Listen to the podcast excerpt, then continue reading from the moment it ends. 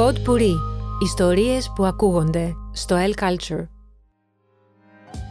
Είμαι ο Κωστής Καλογρούλης και αυτή είναι η σειρά podcast «Λογοτεχνικές διαδρομές».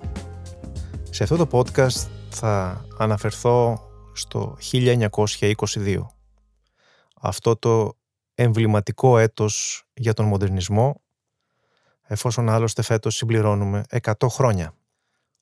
Ο, ο λόγος που το 1922 είναι εμβληματικός στην ιστορία του μοντερνισμού είναι επειδή εκείνη τη χρονιά εκδόθηκαν τρία αριστουργήματα που σφράγισαν τον μοντερνισμό ως πολιτισμικό ρεύμα.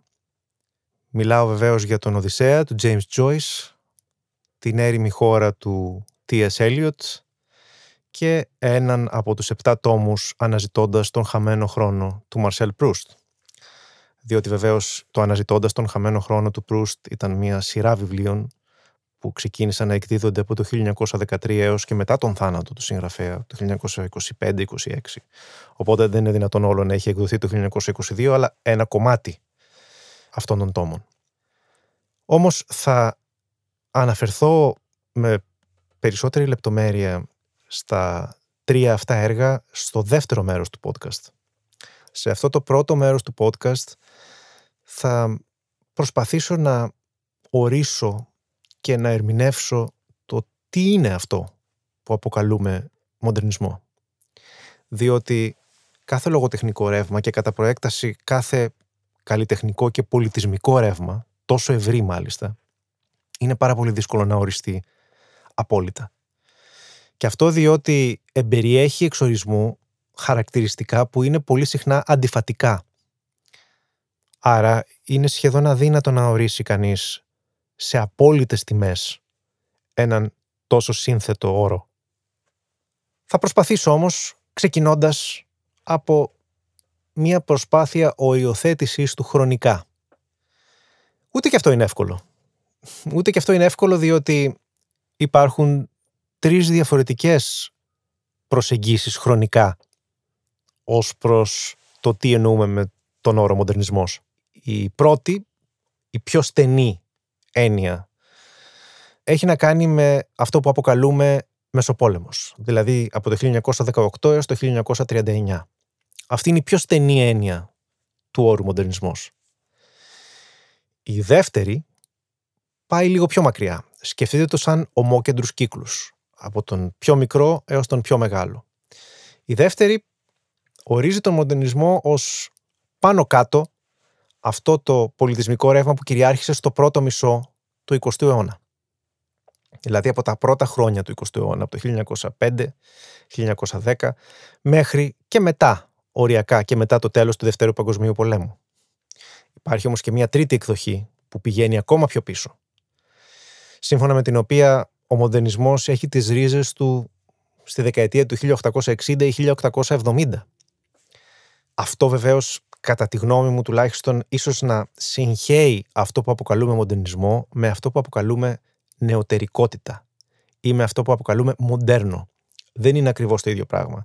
Έχει τις ρίζες του το ένα στο άλλο, αλλά δεν είναι ταυτόσιμες έννοιες. Γιατί λοιπόν ο μοντερνισμός υπήρξε ένα τόσο σημαντικό για την εξέλιξη της ανθρώπινης τέχνης ευρύτερα, αλλά και βεβαίως της λογοτεχνίας ρεύμα. Τι είναι αυτό που το κάνει μοντέρνο; Τι εννοούμε όταν αναφερόμαστε σε αυτό τον όρο; Εννοούμε ότι υπάρχουν περίοδοι στην ανθρώπινη ιστορία όπου οι εξελίξεις είναι συμπυκνωμένες. Πάντοτε υπάρχει εξέλιξη στην ανθρώπινη ιστορία, πάντα συμβαίνουν γεγονότα.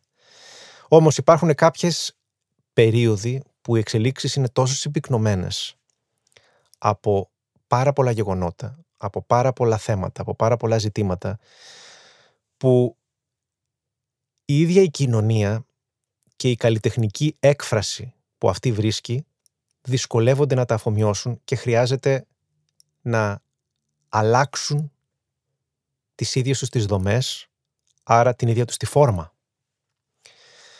Τι είχαμε λοιπόν στα τέλη του 19ου αιώνα και τις αρχές του 20ου αιώνα, είχαμε μοναδικές τεχνολογικές εξελίξεις. Είχαμε μια νέα όψη του πολέμου. Ο πρώτος παγκόσμιος πόλεμος είναι, για παράδειγμα, ο πρώτος πόλεμος στον οποίο έχουμε όπλα μαζικής καταστροφής. Είναι ο πρώτος πόλεμος στον οποίο έχουμε αεροπορία. Ο πρώτος πόλεμος στον οποίο έχουμε κανονικά τεθωρακισμένα. Είναι ο τελευταίος πόλεμος στον οποίο συμμετέχει το επικό. Είναι το τέλος μιας εποχής, από μία άποψη. Είναι δηλαδή το τέλος ακόμα και των τελευταίων ψηγμάτων αυτού που αποκαλούμε παραδοσιακός πόλεμος. Η έννοια του ρομαντικού πολέμου και είναι είσοδος σε μια νέα κοινική και φρικτή εποχή πολέμου. Αλλά οι τεχνολογικές εξελίξεις βεβαίως δεν έχουν να κάνουν μόνο με την αμυντική βιομηχανία και τον πόλεμο. Έχουμε την είσοδο του αυτοκινήτου ως κυρίαρχο μέσο μεταφοράς και όχι πια μόνο το τρένο. Έχουμε απλές συσκευές που θεωρούμε δεδομένες σήμερα, οι οποίες εγκαινιάστηκαν για πρώτη φορά τότε. Από το τηλέφωνο μέχρι το ψυγείο. Χαρακτηριστικά δηλαδή που αποτελούν την εισαγωγή στην σύγχρονη ζωή, τα οποία για πρώτη φορά εμφανίζονται εκείνη την περίοδο. Έχουμε μαζική μετανάστευση. Το πιο μαζικό τμήμα της μετανάστευσης προς τον νέο κόσμο ευρύτερα, προς τις Ηνωμένες Πολιτείες βεβαίως πιο συγκεκριμένα, έλαβε χώρα ανάμεσα στο 1880 και το 1920. Ήταν μια περίοδος που ο πληθυσμός των Ηνωμένων Πολιτειών πολλαπλασιάστηκε. Είναι και η περίοδος που για αυτούς ακριβώς τους λόγους οι Ηνωμένες Πολιτείες για πρώτη φορά αρχίζουν και ξεχωρίζουν ως μια υπερδύναμη. Ως ένας παγκόσμιος παίκτης. Και αυτά εδώ δεν είναι το μόνο. Έχουμε την είσοδο της ψυχιατρικής και της συστηματικής ψυχανάλυσης ως έναν αξιοσέβαστο κλάδο της ιατρικής επιστήμης. Δεν είναι μόνο οι θεωρίες του Φρόιντ, αλλά και αυτές του Γιούγκ, οι οποίες αρχίζουν και επηρεάζουν πάρα πολύ τα τεκταινόμενα και στην τέχνη.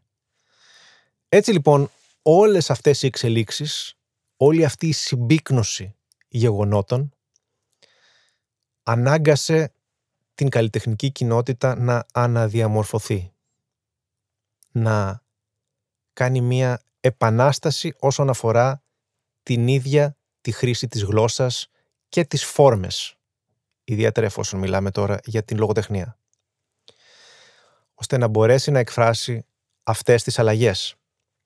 Και το πρόβλημα όταν έχεις τόσο μεγάλες αλλαγές που επηρεάζουν τόσο ριζικά την καθημερινότητα και την αντίληψη της καθημερινότητας από τον άνθρωπο, είναι το ότι δημιουργείται μία ρήξη σε αυτό που έως τότε θεωρούσαμε μία συνέχεια. Ξαφνικά υπάρχουν θραύσματα.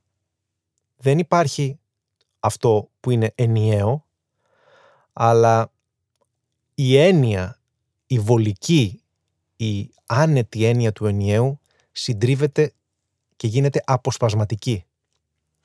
Θα μπορούσαμε να την αποκαλέσουμε σαν μια θρηματοποίηση.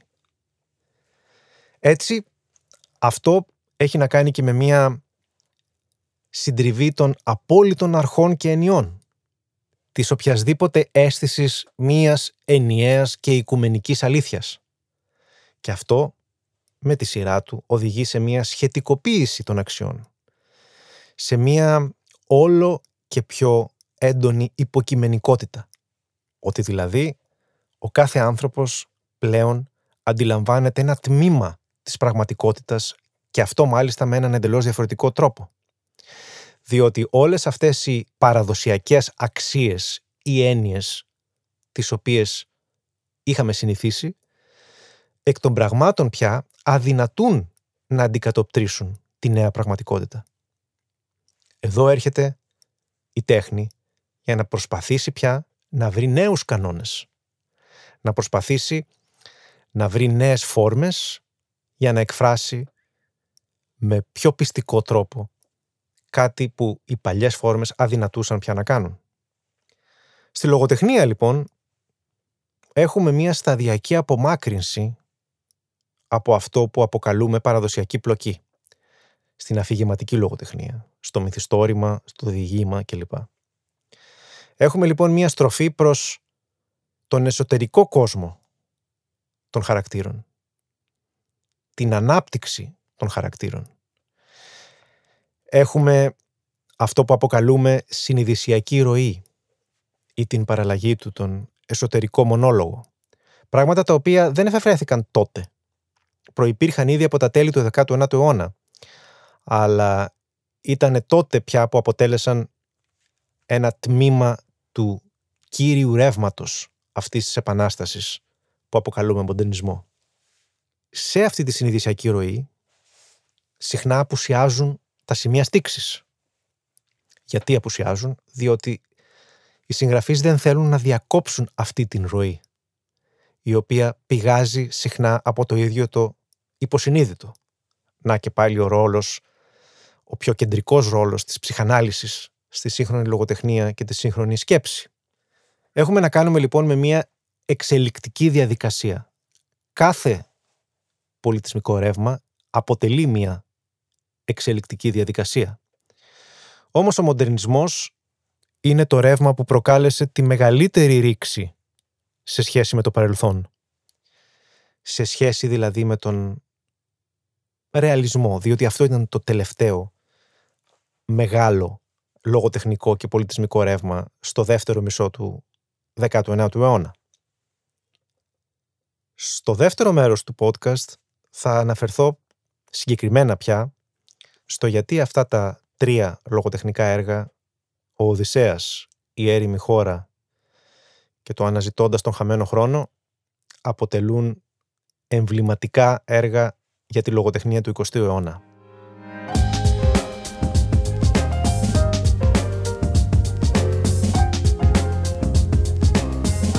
Pod Puri. Ιστορίες που ακούγονται στο El Culture.